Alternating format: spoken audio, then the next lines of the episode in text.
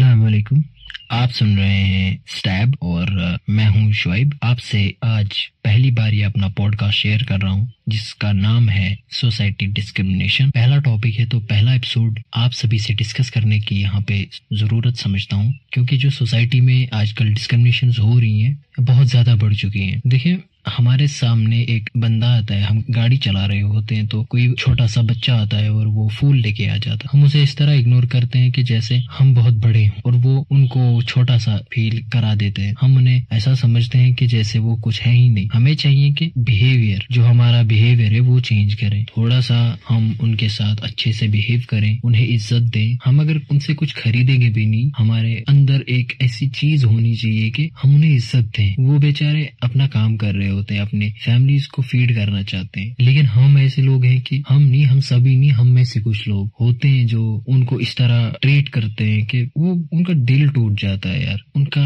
दिल रखने के लिए अगर एक फुल ले भी ले तो कोई हम गरीब नहीं होंगे। हम बहुत ज़्यादा फजूल खर्ची करते हैं। दिन भर बहुत सारा, बहुत सारी चीज़ें खरीदते हैं। कोई भी जो हमें ज़रूरत नहीं होती, उतनी ज़रूरत नहीं होती। लेकिन हम एक फूल खरीद के किसी का घर बचा सकते, किसी को एक वक्त का खाना उसे हमारी तरफ़ से मिल सकता है, हमारी वजह से मिल सकता है। देने वाला तो खुदा है, लेकिन हम बस उसकी मदद कर सकते हैं, अल्लाह की मदद से। हम एक ज़रिया बन सकते हैं उसकी मदद के लिए। हमें चाहिए कि किसी को भी कम ना समझे। हम जितना किसी की इज़्ज़त करेंगे, उतना हमें भी इज़्ज़त करेंगे लोग। हम आज इसकी इज़्ज़त करेंगे, कल कोई और हमारी इज़्ज़त करेगा। हम अगर छोटे बच्चे की इज़्ज़त करेंगे तो कभी कोई हमें, कोई बड़ा आदमी हमारी इज़्ज़त करेगा। हम किसी गरीब की इज़्ज़त करेंगे, कोई बड़ा हमारी इज़्ज़त करेगा। है तो हम सभी एक ही ना? हम सभी इंसान हैं। हम इंसान है, चाहे कोई गरीब है, कोई अमीर है, कुछ भी है। इस्लाम में भी हमें यही सिखाया गया है कि सबकी इज़्ज़त करो। और इस्लाम में ये भी है, हजूर पाक ने ये भी फरमाया कि जन्नत में ज़्यादातर गरीब ही देखे हैं। उन्होंने जन्नत में ज़्यादातर गरीब लोगों को देखा है। तो हम कौन होते हैं यार, किसी की बेइज्जती करने वाले? हम क्यों नहीं किसी की इज़्ज़त करते? हम क्यों लोगों के सामने से इस तरह अकड़ के चलते हैं कि जैसे हम कोई बड़े आदमी और हमारा जैसा कोई नहीं है। एक इंसान इंसान ही होता है यार। हर किसी की अपनी सेल्फ रिस्पेक्ट होती है।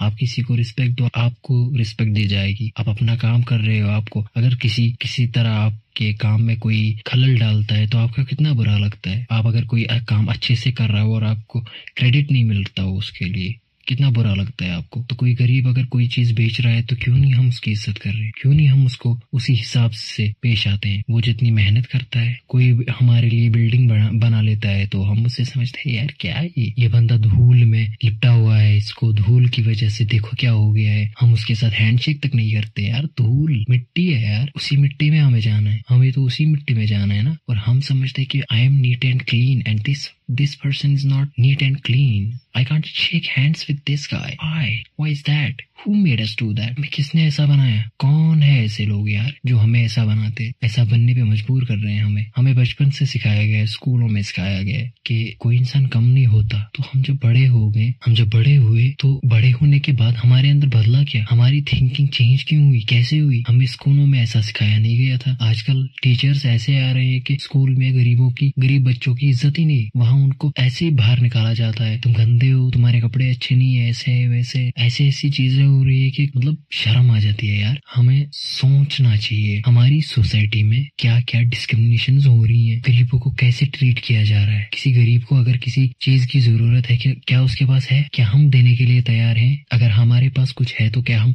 किसी को, किसी की मदद कर सकते हैं? क्या हम किसी को दे सकते हैं? ये सब चीज़ें हमें सिखाया गया है और हर हर मज़हब यही सिखाता है कि एक दूसरे की मदद करो, एक दूसरे के काम आ जाओ। तो हम कहाँ जा रहे हैं यार? हम किस राह पे जा रहे हैं? कोई नहीं चाहता कि कोई भूख से मर जाए। अब यमन में देखो यार। यमन में देखो कितने भूखे लोग बैठे हैं, कितने लोग भूख से मर रहे हैं। हिंदुस्तान में देखो कितने लोग भूख से मर रहे हैं। लेकिन नहीं, सियासत है आप यहाँ पे पॉलिटिक्स, लोगों को इलेक्शन जीतने हम क्या कर रहे हैं? What are we common people doing जो कॉमन लोग हैं, वो समझते हैं, सब कुछ समझते हैं, लेकिन करते कुछ नहीं। गरीबों के लिए कुछ नहीं करते। वही गरीब लोग भूख से मरते हैं और हम लोग, चाहे मिडिल क्लास हो या फिर अपर क्लास हो। सभी लोग जब भी जाते हैं, बहुत हाई फाई वाला खाना खाते हैं, फिर जेब में पैसे हो या ना हो, फिर कल के लिए कुछ पैसे बचे भी या ना बचे। लेकिन हम जाते हैं हाई फाई वाला खाना खा के आ जाते हैं और वो गरीब भूखे मर जाते हैं। उनके पास कुछ नहीं होता और जब जब एक कोई अच्छा इंसान उनको खाना खिलाता है ना, वो बहुत दुआएँ देते हैं बहुत ज़्यादा दुआएँ देते हैं। हमारे पास उनके लिए बहुत कुछ है लेकिन हम करते कुछ भी नहीं क्योंकि हम सोचते हैं कि अगर मैंने इसके साथ कुछ किया तो शायद ये